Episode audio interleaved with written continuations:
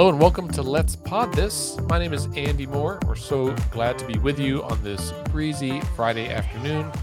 Uh, there have been so many, so, so many vitally important news events that have happened over the last two weeks.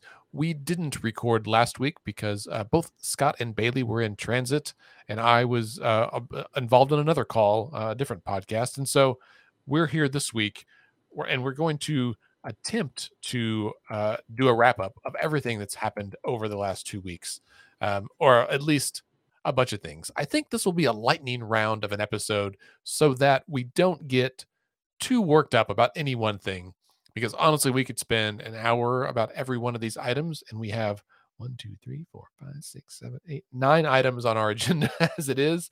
That's an entire workday worth of uh, worth of podcasting. So um, we'll get into it on these things, and I'm going to try to go, uh, I don't know, least to most emotional. I'll say it that way, um, at least for me. So uh, joining me today, of course, are my two wonderful co-hosts, Bailey Perkins Wright. Hello. Hello. And Dr. Scott Melson. Hello, sir. Y'all, this wind is nonsense.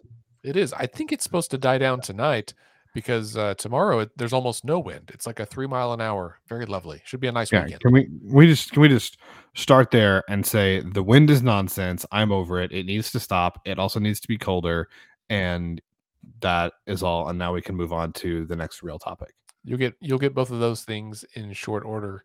I have to I need the wind to die down so I can go reclaim all of my Halloween decor that is blown down the street. I think at this point. Um, well, let's. I'm going to go in order on what we have on our sheet here, you guys. Uh, I'm going to start with the changes to the legislative leadership because this feels somewhat benign. Um, so as we prepare for, well, I guess for special session, will these will these changes be in place for special session, or is it do they kick in next year in the spring?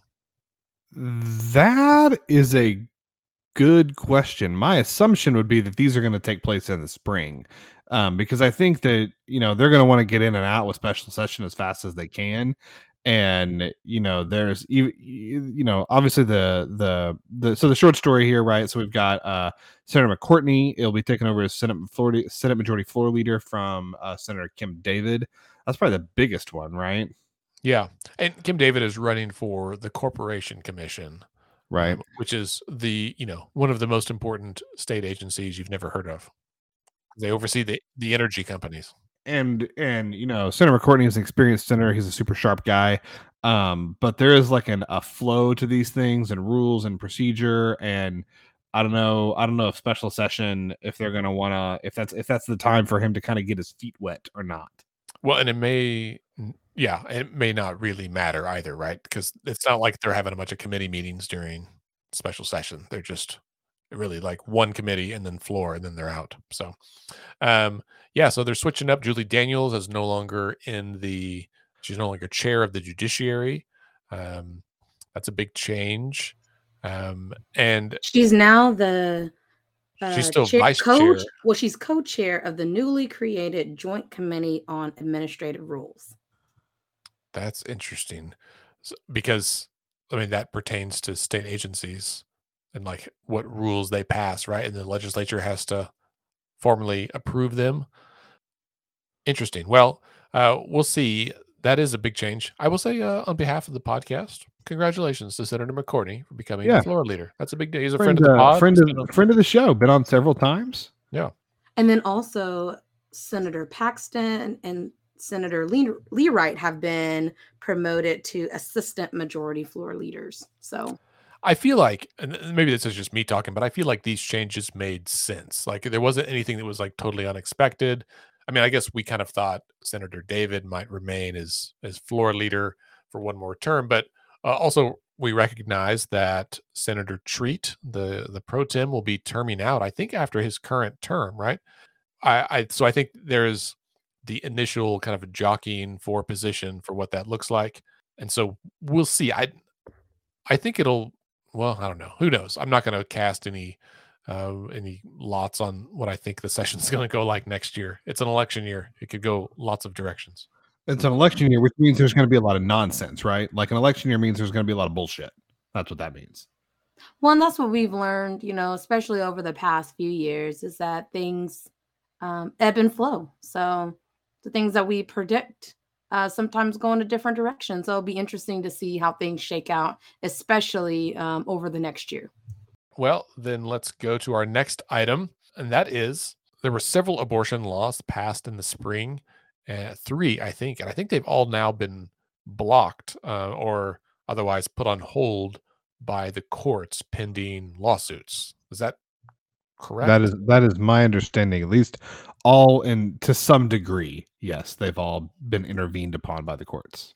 We've seen additional lawsuits in Texas regarding their abortion laws uh, and the how that is playing out. And so, as of right now, the law in Oklahoma governing abortion is no different than it was six months ago, right? Like it's yeah, and this just, you know, this just goes this is more evidence of the fact that despite what uh despite what leadership at the state legislature thinks, this shows that the um, House of Representatives and the state Senate in Oklahoma do not, in fact, have the power to overrule the United States Supreme Court um, or determine what laws are and are not constitutional. They can uh, bray about what is and isn't constitutional all they want to, um, but they don't get to decide that. The courts do, and the courts have spoken for the time being. Obviously, all of this could change uh, in the near future um, with some cases that are currently pending uh, before the Supreme Court of the United States. But uh, until those shake out, um, the I, it seems like uh, the the the state and federal courts are respecting precedent and saying nope these these weren't constitutional a year ago. They weren't constitutional two years ago three years ago four years ago five years ago when you passed similar versions of them and they're still not constitutional now. And one thing i hope that the taxpayers will pay attention to is that we can't make policy off of principles and worldviews right? Because if we're not crafting policy through the lens of constitutionality then we're running into situations where we're spending our finite resources on stopping things and wasting time right that that weren't going to go through in the first place. And so um there's probably going to be many more moments um until the legislature um really is strategic on on how it approaches policy. And i know i don't foresee that being um the case, especially as we enter into an election season. and so, um, but that's just something that um, tax- taxpayers have to pay attention to. Yeah, that's exactly exactly right. Andy, there's one thing I wanted to mention in our conversation about leadership changes in the Capitol that I will be interested in following. Um, we know that um, former Majority Leader uh, Kim David or Majority Floor Leader Kim David was very strongly in support of managed care when it comes to how we're going to uh, structure our uh, Medicaid program. And there were many legislature legislators in the House and Senate, particularly um, now Majority Leader McCortney, who had concerns about the structure of that and the impact that would have, especially on um, rural areas, right? And um, there was some controversy around even um, some statements made last session. So Andy brought up a great point about um, Senator David being censured um, because of comments made about Senator McCortney. And so it'll be interesting to see now with Senator McCortney in this um, role of powerful leadership and what happens in the um, Medicaid managed care conversations. Yeah, that's a good point. I forgot about that. Interesting. All right, so moving on with our lightning round of uh, news stories and difficult things happening in Oklahoma. Uh, House Bill 1674, which listeners may remember uh, that is the anti protest bill we discussed quite a bit back in the spring that does a few things, right? It, um, it penalizes um, people who, uh, and under the law's definition were inciting a riot or or collaborating, what's conspiring with people um, to do this, that it it set them up for like a ten thousand dollar fine or something. So yeah, this is the one that, that they can be charged with like racketeering and conspiracy, right? Yeah, right. And then also the way it's mostly known is it's the bill that that allowed um, uh, provided protections for people who would drive into a crowd. So basically, like the way I think we talked about in the spring, and this is probably how it's most broadly known, is if you block a roadway, that even if you're if you're sitting in a road blocking the road as part of a a nonviolent protest, that could be in theory can construed as inciting a riot and if someone uh, drove their car into you to escape that riot because they feared for their life then they uh, would be free and clear. That would be they would be that'd be a defensible act. Now there's lots of nuances to that but regardless a judge has has blocked two of the three provisions of the law that actual driving and crashing into protesters was not part of it that got blocked, but the rest of it did. Um, and really, so you would not be charged with racketeering. You would not be fined for conspiracy um, because it's it was a very loose connection. Like basically, if you had like ever donated to an organization and the organization was somehow affiliated with this, or you spoke to them or whatever, anyone would be subject to being uh, charged here. And I think they blocked it on grounds of the First Amendment. So that I believe is a win for the First Amendment. Well, and Andy, I'll lift as well that I'm grateful to see the legislation move in that direction because of what's happening in Kenosha right now. Mm. Um, right now, if you all remember, I think his name is Kyle Rittenhouse, uh, was at a Black Lives Matter protest in that community, and he had um, a gun and he got into conflict with a few of the protesters and shot them. And the judge, right now, that's currently uh, presiding over that case, is not allowing the I don't know if this is the defense, but whoever whoever's representing um, those who were shot, who were protesting, he won't allow them to be referred to as victims. He's requiring them to be referred to as rioters, um, as protesters, and other loaded words that um, almost put them at fault for what happened to them and getting shot in that instance, um, and almost making the person who shot the protesters come across as a victim, right? and so we see many of these biases within our criminal justice system and the interpretations of judges. And so um, my fear is definitely that something similar can happen in Oklahoma, especially if um, a law like HB 1674 is put in place. Yeah, yeah, that's right. Um, on related note, um, the ACLU of Oklahoma and the NAACP of Oklahoma have filed a lawsuit to block House Bill 1775. That's the critical race theory bill. Um, there was an effort to uh, repeal that law uh, that did not uh, successfully collect enough signatures to do that. Uh, and so this lawsuit was filed, I guess, last. And Andy, week. I wouldn't even call this the critical race theory bill, right? Because the the legislation itself bans conversations related to uh, race and gender, and it prohibits colleges and universities, public colleges, universities, particularly, from being able to require um, diversity uh, trainings and, and other coursework related to that. And so the way that the bill is written, um, and one of the plaintiffs even is a teacher um, at a public school who said that his district told him, or at least his institution, his his school told him that he wasn't allowed to work to use words like diversity or white privilege and other terminologies um, related to talking about race and gender. And so um, that is a piece of this lawsuit is talking about how this is um, censorship, right? And how it's intentionally targeting um, conversations related to certain groups of people. That's right. And, you know, any kind of government act that is designed to cool the freedom of speech, I think that's usually the term that's made, right? That would uh, dissuade someone from fully exercising their First Amendment rights is unconstitutional. And listeners, I'll give a plug here for uh, one of my other hats I wear at Freedom of Information Oklahoma. Uh, next Tuesday, Tuesday, November 2nd, we are hosting our annual First Amendment Congress that morning. It'll be a virtual event, of course, uh, streamed on our YouTube. And uh, w- one of two of the the panels will be about this this very lawsuit and about this very issue. Uh, in fact, we'll have Melvin Hall, who is the uh, attorney represents the NAACP of Oklahoma, as one of our panelists.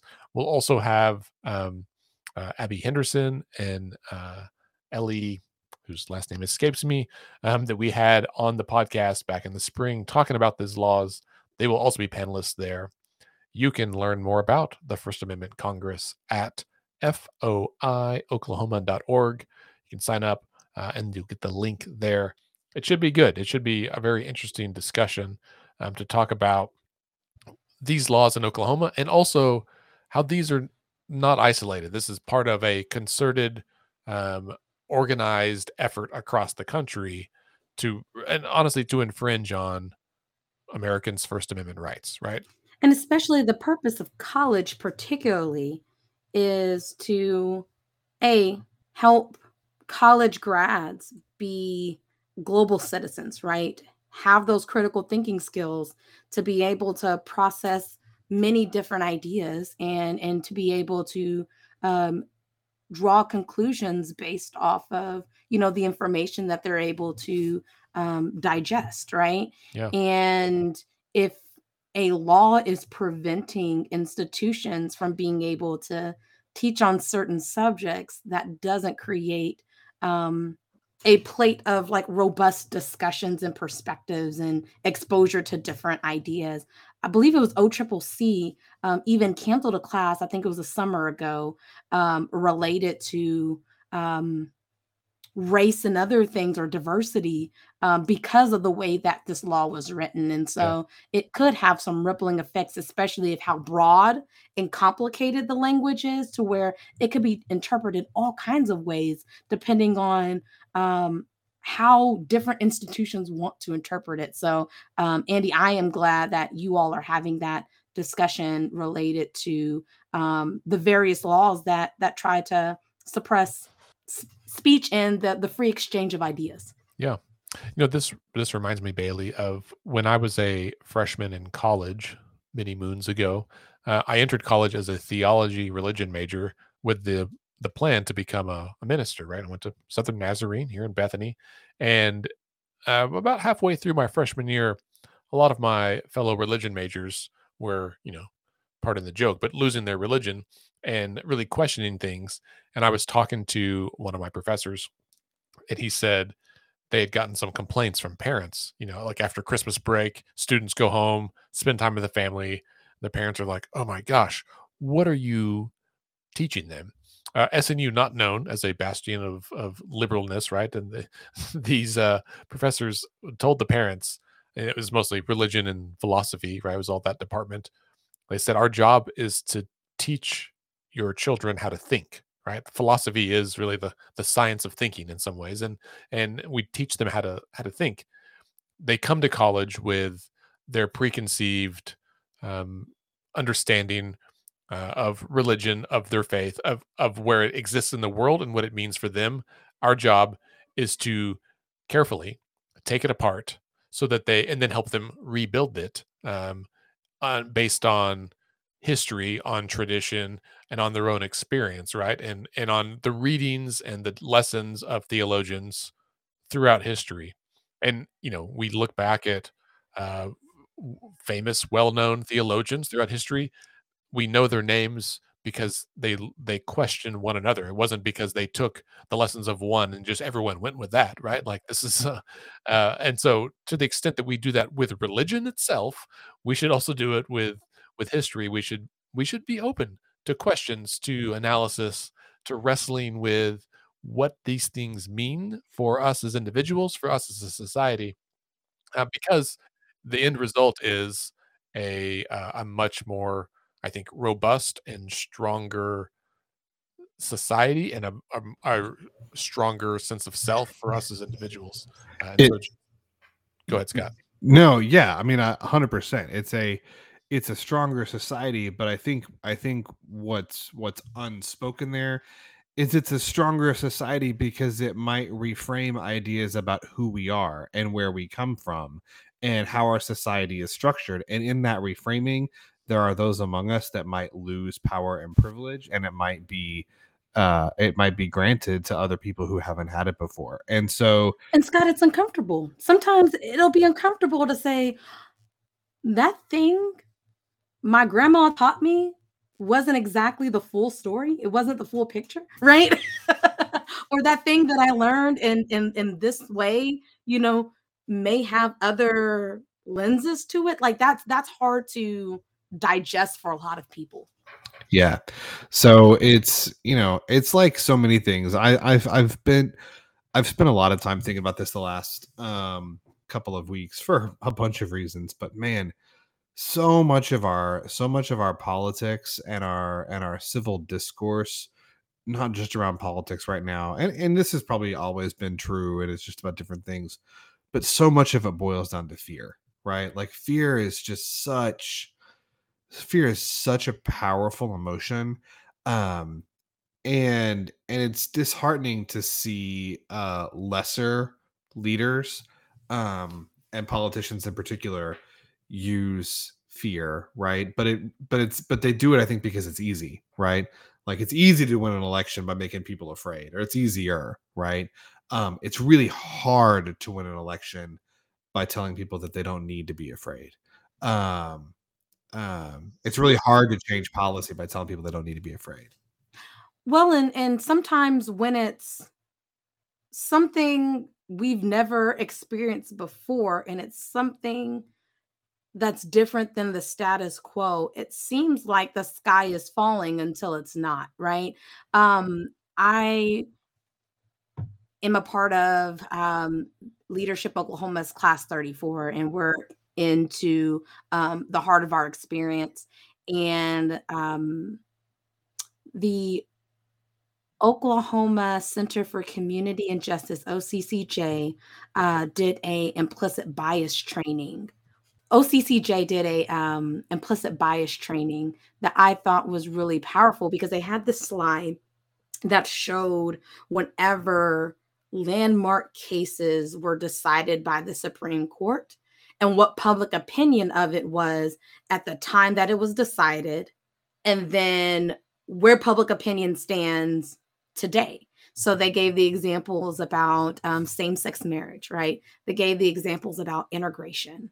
Um, they gave um, so, so other landmark moments that people were fearful of. People were afraid that if black and white people use the same water fountain, or if that people end up marrying the same gender, then our whole values and our whole world is going to fall apart. And so you had those approval ratings of like, you know, within the teens or in like, you know, maybe 20% max of people supporting it. And then you look at it today to where we're look back at that time of like, why was that even an issue? Right. and so there's there's so many things that it just takes taking people along kicking and screaming because over time it's going to be okay and then our children and then our grandchildren are going to have an entire new world to where they won't even be able to compute why something was even an issue. I love talking to my stepdaughter who's 7 about the idea that she couldn't go to school, you know, if she if she lived, you know, 50, 60 years ago when her granny was in school that she wouldn't be able to go to school with with white children. And that doesn't make sense to her, right? but there was a time where white children in the 50 60 years ago felt afraid so I, sometimes we just got to take people along with that fear just kicking and screaming to know eventually it's going to be okay amen to that sis That's exactly right. Well, um, let's move on to our next item, uh, and that is that there was an attempt to. Well, I think there's a uh, discussion about whether or not voters could recall Oklahoma County District Attorney David Prater the law does not allow for recall of district attorneys, which is perhaps a a flaw in the law. Can any elected official in Oklahoma be recalled? Mm, uh, maybe I didn't think I didn't think we could. I will text uh, someone who knows more than we do in just a moment and find out. Um, but I can say that It hasn't the- happened at least. There's not a precedence of that. Yeah. I, I mean, they tried to recall the mayor and some city council members in Norman, right? So that happened. They didn't, I mean, they tried, they didn't do it successfully. Regardless, um, when it comes to the DA here in Oklahoma County, there is now an effort to collect signatures on a petition, and that petition would not recall him directly, but it would impanel a grand jury to investigate him, which I think is uh, a wonderfully creative way to get to the same result right? Like the goal i think of of folks is to investigate his conduct his actions his conflicts um, and that and his abuse of power uh, as a district attorney. And so this is a good way to do it. And so they are currently collecting signatures they've they don't need that many About 5,000. that's not that's i mean uh, as someone who tried to do a ballot initiative where i needed 250000 this seems much more attainable um, So so usually the DA in a particular county like is in charge of the grand jury, right? So if voters vote to create if citizens vote to create a grand jury to investigate the DA, who runs the grand jury? that's a really good question Right? Cuz usually like the Oklahoma County grand jury is like the DA is like the head of it and the AG is the head I think of the multi-county grand jury, right? So if you got a grand jury to investigate the DA, who is in charge of it? Is it one of his subordinates? Because that would also be a conflict of interest. Is it somebody from the AG's office? Is it an outside attorney? Who is empowered to like call like because because I mean I know again this is um this is this is coming from John Grisham novels, not like uh you know not my not not the law school that I haven't gone to, but like my understanding is that like you know there's a grand jury and like the DA's office decides like what witnesses are like well not doesn't decide. I think the grand jury can like call witnesses. Yeah but the i think it's heavily run by the da like the da suggests like maybe we should call this witness maybe we should call that witness here's some evidence that you could consider here's some evidence that you could who does that if there's a grand jury investigating the da mm-hmm. You raise a really important question of of because I mean all of this is unprecedented, right? And so it'll be interesting to see what the process looks should this go into play. I texted a, a local attorney who is knowledgeable on these things, and they said that someone will be be appointed by the judge, I assume. Uh, and then as far as recalls go, the judge who is like buddies with the da well, that's always a, a potential conflict, right? This is the thing with politics: is that it's a good old boy system. And it's very interconnected. I think that's another challenge is that we're learning about Yeah. the way our systems are designed. There are a lot of intersections in relationships. That's right. Relationships matter, as it turns out. All right. Speaking of relationships, Tulsa Mayor GT Bynum is souring his relationship with the uh, with the tribes. Uh, so he signed basically they, an amicus brief aligning with Governor Stitt um, that calls McGirt a huge issue. Right. I mean, the, the governor says the McGirt ruling is the most important issue most pressing issue facing Oklahoma ever. Uh, and I would say polling does not indicate that Oklahomans agree with him. I think less than a fourth of America of Oklahomans felt like it was um, actually that big of a deal. So Stitt's comments did not go over well, as you can as you can imagine, with the tribes. So Cherokee Nation Principal Chief Chuck Hoskin Jr. Uh, spoke at a rally about this just before the meeting and had some very strong words for Mayor Bynum. Um, uh, Chief Hoskin said, I do not understand why he decided to resolve those challenges by throwing in with the most anti tribal governor in the history of our state, which is saying something because uh, we've had some pretty anti tribal governors. I mean, right, we had Alfalfa Bill Murray, right? So Uh, so Hoskin goes on to say, I have no idea why any leader in this state would um, would throw in with Kevin Stitt when it comes to Indian affairs because Kevin Stitt is a failure on Indian affairs. He has diminished tribal relations in this state more than any governor in its history. Those are them's them's fighting words. Well, and especially because Governor Stitt has tribal citizenship, right? I think I think that is somewhat contested. I mean, he's on the he's on the rolls. He's on the rolls. So I, I think even to say that he's the most, you know, anti-sovereignty, anti-tribal nations governor is a a very very um strong sentiment, right? so, I mean, because we've talked about it on this podcast before, there's been several situations where Governor Stitt has uh, become crosshaired with tribal nations. I mean, from the gaming compact and now um, with the McGirt case and other things. And so, one of the interesting things I think, Andy, is with Mayor Bynum signing on, the Tulsa the Tulsa County commissioners are like, um, we had no idea. Um, and they even sent in a letter saying, um, we need you to to remove your name and remove the city of Tulsa from from this letter because no other leaders had any idea that he was going to sign off on behalf of the, the city of Tulsa. So that's another interesting realm is is um there are other government leaders within Tulsa, like for example, Representative Run, M- Monroe Nichols um, released a, a, press release statement about his disappointment of Mayor Bynum signing on and, and hoping that he would um, focus on other areas. Essentially, that's that's you know the nature of the press release, but um, but yeah, and and where he stands with with the tribal nations, but.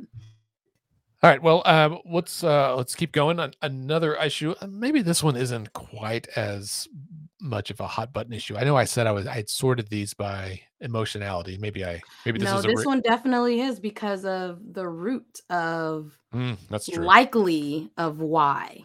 So allegedly, it's not the reason, but anyways, Right. Well, we can talk about that. And in fact, um, well, let me let me say what it is, and then, we'll- then we'll discuss it. so the the the next item on our list is uh, a huge change in the leadership of the state Department of Health. again, Again, right? Uh, Commissioner Frye resigned, as did the COO, the CFO, the legislative affairs person, several others, um, all in a matter of days.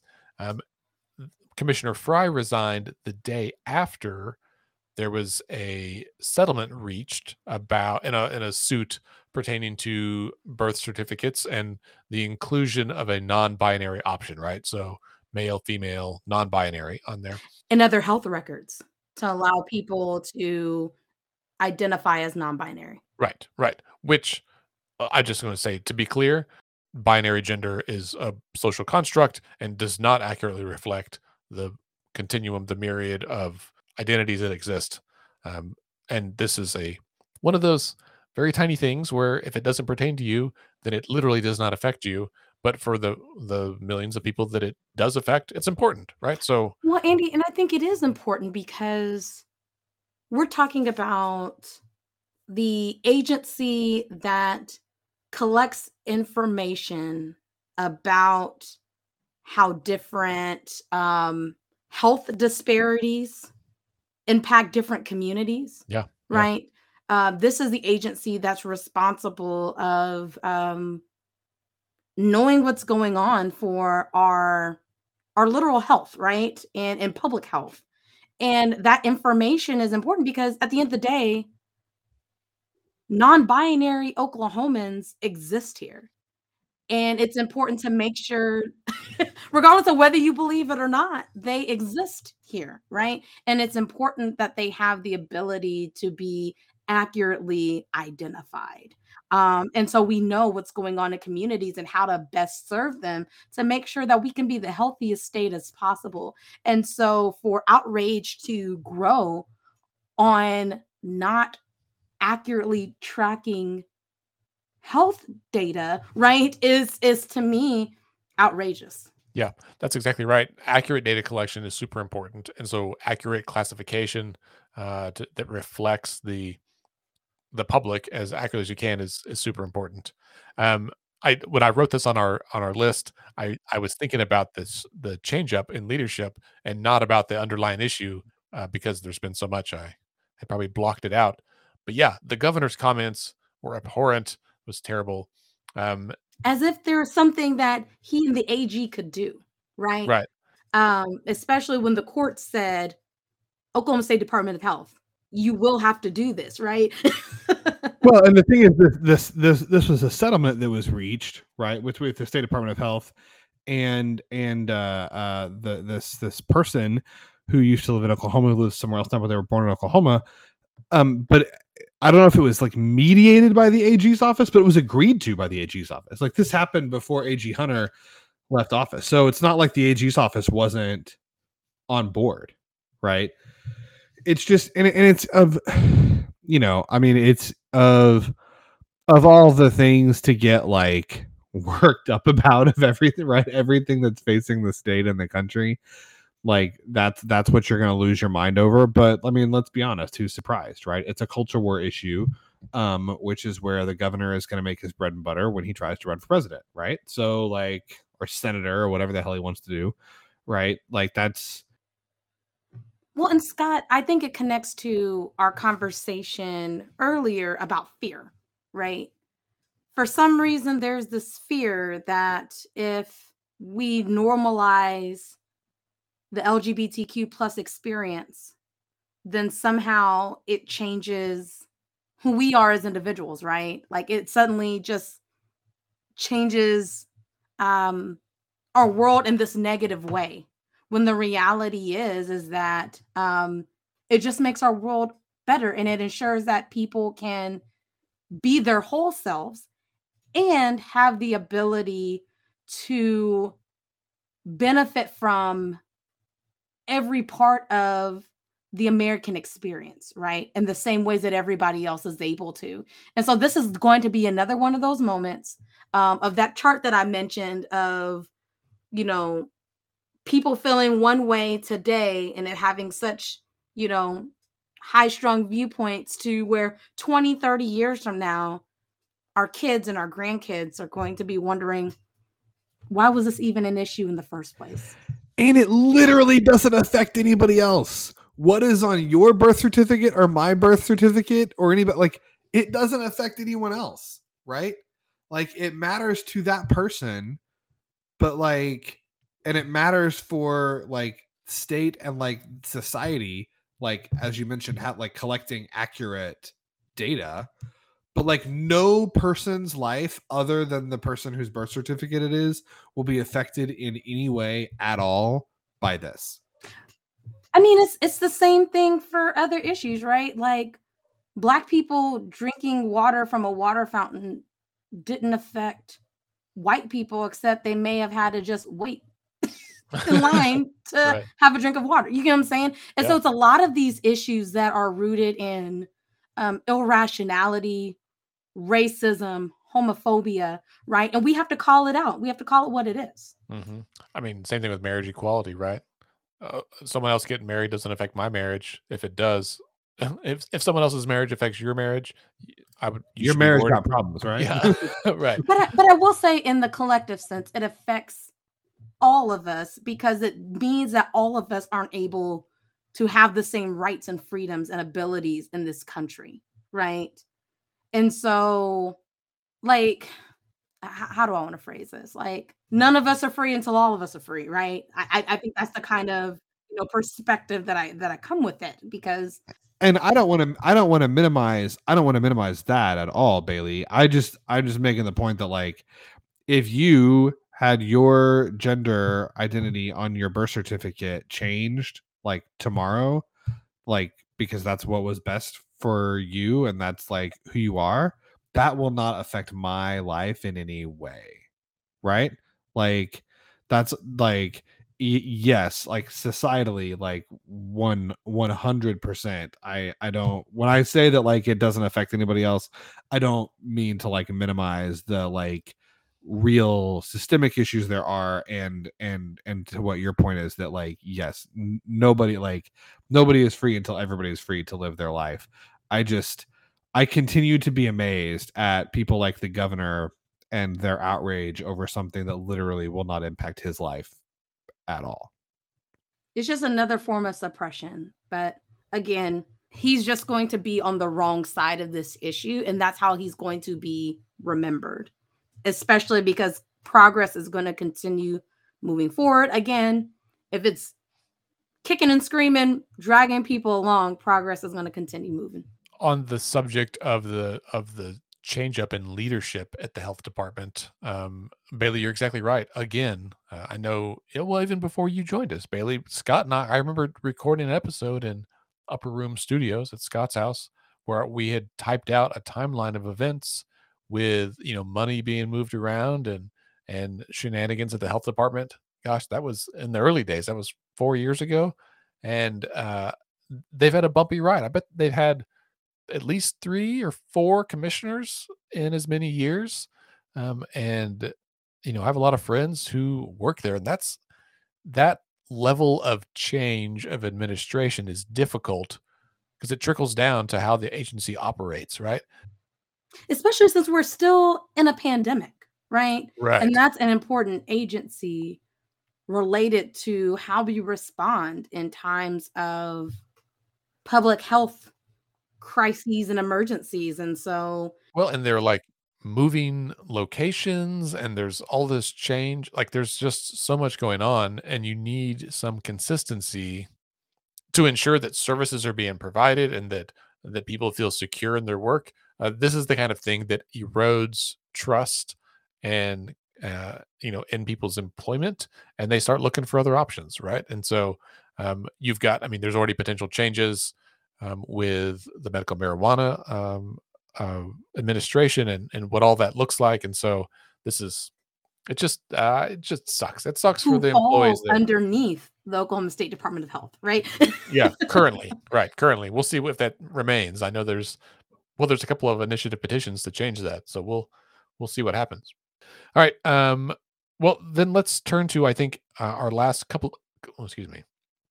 Well, then let's turn to our last couple of items for this week, and it probably works out that we don't have a ton of time because uh, I think we could easily all three rant angrily, um, you know, uh, with a lot of hurt in this as well. But um, as I'm sure listeners well know, yesterday the state of Oklahoma executed um, a man, John Grant, um, first person to be executed in six years, seven years, seven, and since the last two botched executions yeah. that happened where two men suffered, mm-hmm. right? Yeah, as they were being executed. Yeah, and I was I was gonna say the first execution in seven years and the third botched in a row. And in fact, there was supposed to be a stay because Oklahoma ran out of the chemicals that were used in previous executions. And that was part of the reason why the two executions seven years ago happened the way that they did was because they were experimenting with um, alternative chemicals. And so there was supposed to be a stay until that could be figured out because it's in it's in first of all i believe that the practice of um, the death penalty um, is inherently biased um, it's a racist institution that we've maintained over time um, and when we're looking at our peers in, in other parts of the world that sometimes we admire to be like that's it's not the norm across the entire world right? And so um i'm frustrated that this man so the one the thing that's and we talked about this before the pod began right? Um that there were media so thank god for the free press that were there watching what was happening and they reported to us what happened to John Grant they said that he vomited on himself and that he convulsed more than two dozen times. and even though that happened to him, the DOC just moments ago had a press conference trying to convince us that everything was fine and that it wasn't done in a way that was inhumane, which is outrageous. But I have a lot other things to say about it, but I'll want to make sure that I give you, Andy, and, and Scott space to, to comment on it as well. Well, and I'll say, you know, I think like a lot of folks, uh, yesterday, Sean Murphy from the AP, also friend of the podcast, he's been on a couple of times. Um, he was one of the members of the press. The the AP has like a standing spot to observe executions. And uh, afterwards, he came out, as you said, and, and, shared his experience. And if you haven't seen the video on social media, uh, listeners, I, I guess I'll say I encourage you to watch it. It's not it's not easy. I mean, Sean is a tremendous reporter. He does an excellent job of of conveying the facts. Um, but honestly, I I sat right here at my desk and uh, wept. It was it, it was very weird to watch this to think about how we treat our fellow man and then to look you know at another screen i had my daughter on her on the on the baby monitor she was napping and to to to have these two screens in front of me where i'm on one screen watching life in the future and the other screen i'm watching um, the end of someone's life who you know who was someone's child who was uh, and uh, I, I, there's a lot to be said about humanity about our about society um, and I'm I'm with you. I think I, I I've I think I used to be pro death penalty when I was younger, right? It made sense. It was like an eye for an eye, like you kill someone, you should die too, and we'll nip it in the bud. That is not how it works. The data does not bear that out. The death penalty, where it exists, is not a deterrent to violent crime or any kind of crime. Um, Nor does it bring healing or solace for victims yeah. and their families. Yeah, I mean, I'd, I'd say it it might, right? Like, and I I said this to Scott yesterday. If it was my wife, my child, my loved one who was murdered uh, or raped or whatever the crime was, I might want that person to die. Sure, because I, as a human, am a broken person, right? And it is a, a natural response to want revenge, but that is exactly why we have juries, why we don't we don't ask the the victim or their families what what do you think should happen here uh, because it may not be the best thing. And also we as a society can set a better standard right? Like we don't have to do that. So i will i will say one last thing and scott i want to hear your thoughts. But uh, the us has the sixth highest number of executions in the world right? China iran saudi arabia iraq Egypt, and then the US. Um, that's the rankings for the number of executions per year uh, from 2019. That's not a list we want to be top 10 in, right? Yeah. Yeah.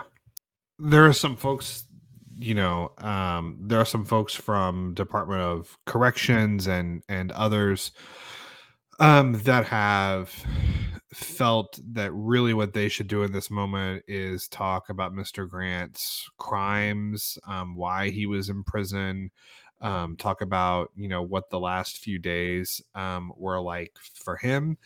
I don't think there's really any utility in doing that. Um, I will say that um, I will say that for me, like Andy, you know, I had tears in my eyes yesterday, and for me, it came from reading a statement by uh, Sarah Jernigan, who is or was Mr. Grant's attorney, and I'm just gonna I'm just gonna read it because I think it's better than like what I could say. Um, it says John Grant took full responsibility for the murder of Gay Carter, and he spent his years on death row trying to understand and atone for his actions more than any other client I've worked with. However, we must not forget Oklahoma's hand in this tragic story. When John stole to feed and clothe himself and his siblings, Oklahoma labeled him a delinquent instead of a desperate and traumatized child who was left to fend for himself. John wasn't even a teenager yet when Oklahoma sent him to the first of several state run youth detention facilities. Oklahoma shame would later be the label affixed to the horrors that occurred inside the walls of those facilities during John's time there, after national investigations uncovered years of institutional abuse. John's trauma from these facilities was so deep that he was simply unable to speak about it. What we learned of the myriad abuses he endured comes from others. Oklahoma ultimately dumped John on the street with no skills and no support for the mental illness that was exacerbated by years of being both the victim of and witness to beatings, rapes, and extended periods in solitary confinement, amongst other abuses. When he committed a robbery at age 17, Oklahoma sent him to an adult prison, subjecting him to further victimization, as later documented in a class action lawsuit. Through all of this, John never received the mental health care he needed or deserved while in prison, and when he eventually committed a violent crime, the murder of a prison worker, Oklahoma provided him with incompetent lawyers who had no business handling a case with the ultimate punishment at stake. I pray that John Grant is at peace now, and I pray that his death brings peace and closure to Miss Carter's family. You know, and I think that that's, I mean, to me, that like says it better than anything.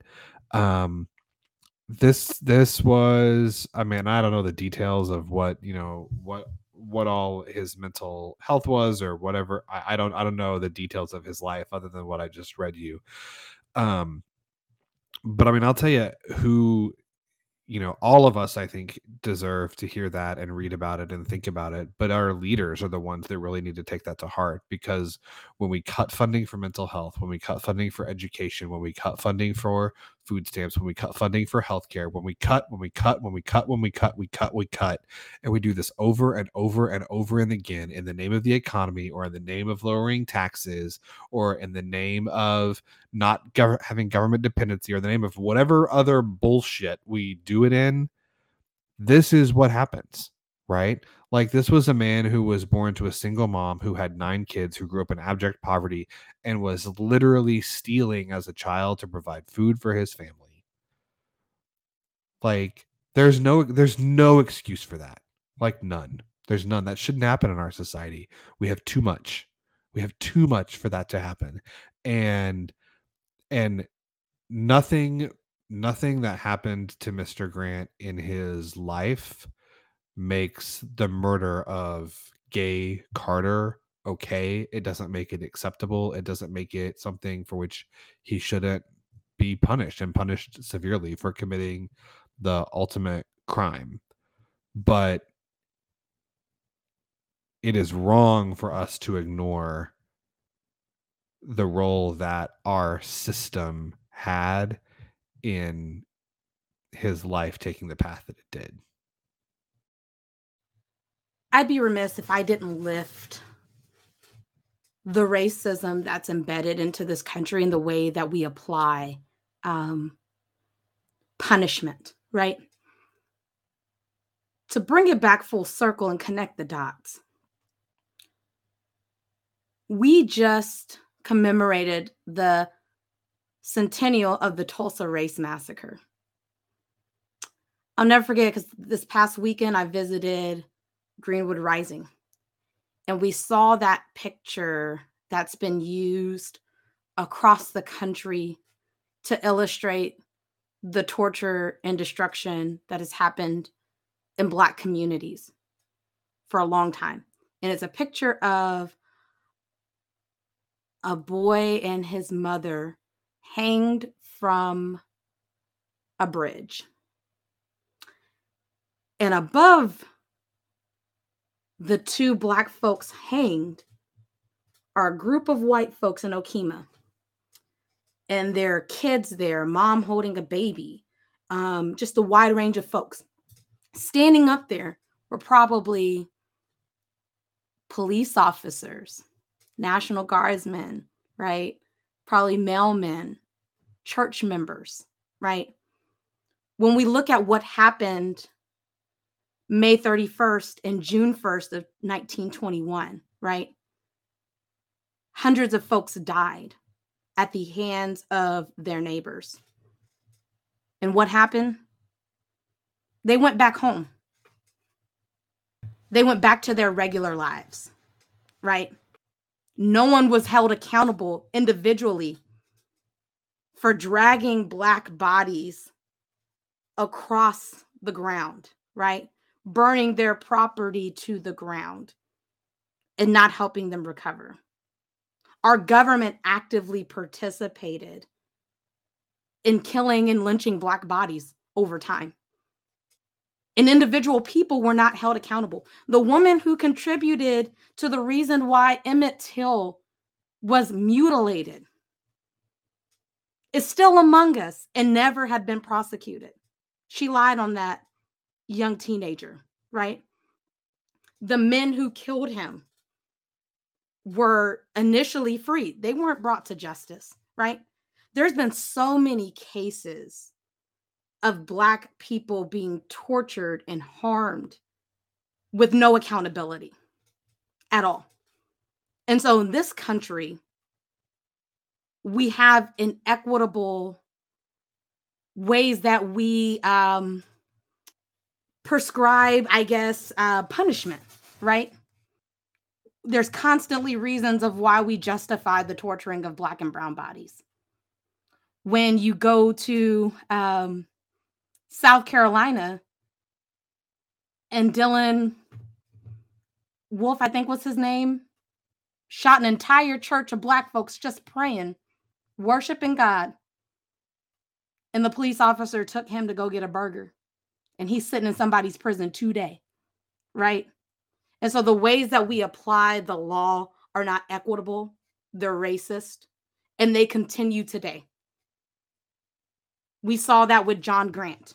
We heard that with what Scott just said about the failures of this country on his life. And now we see our government actively defending their behaviors and how he suffered in his time of death when we talk about the Oklahoma standard, that's quintessential. That's quintessential American values of how we treat black and black black and brown folks in this country. And it's sad and it has to change. The population of Oklahoma is just under 8% black African American, 7 point something percent. Um, and contrast that with the percentage of people who have been executed in Oklahoma. Uh, it's 32% are black, right? So African Americans are are way overrepresented uh, among among uh, people who are executed. That that does not mean, right, that black people commit more heinous crimes proportionally, right? Like that means that they are put to death, they are sentenced to death uh, at a rate way higher than uh, than their representation in the public, and that's since 1990. I'm sure if we go back before that, it is it'd be a lot worse, right? And like I said, if we go back over time, right, some people's grandmas and great grandpas, right, should have been locked up in somebody's prison, should have been quote unquote executed if you believe that the punishment for murdering people is execution, right? But they have the ability to live in their communities without any accountability, right? They could become elected leaders. They could become public servants. They could become business owners and do all these other things, right? And I think that's something we have to reckon with, right? This is not about the past.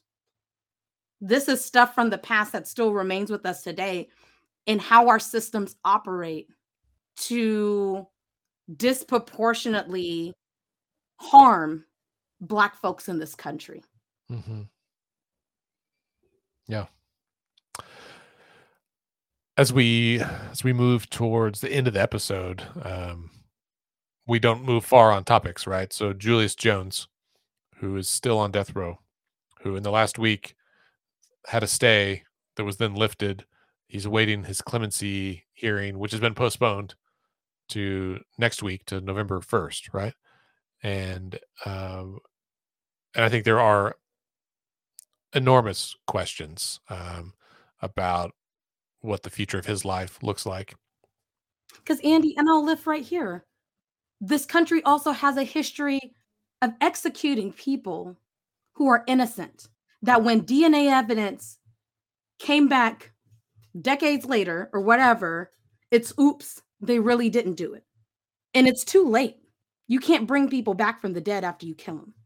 And that's been the story of way too many Black folks who have been executed and were innocent because there has been racism in systems, right? Things of, of, of people having things planted against them to make it seem like they committed a certain crime, right? Even though it was somebody else. There's been cover-ups. That that's been things that have been part of American practices and systems for decades in and and years and years and years, right? And so um there's questions about this particular case, right? And even the pardon and parole board recommended clemency. And so it's so important that we're pushing out how people feel about the death penalty, any biases that they hold. Um, I take issue with the poll that Pat McFerron's firm released. Coincidentally, while the governor's having to make a decision and taking the facts of this clemency hearing that's supposed to happen on November 1st, sharing that um, Oklahoma voters, quote unquote, and a majority of conservatives support executing folks, right? And that there's a significant part of Democrats who support executing folks in the state and how people support uh, executing Julius Jones. None of that matters. Public opinion shouldn't matter, right? right. It don't make it right.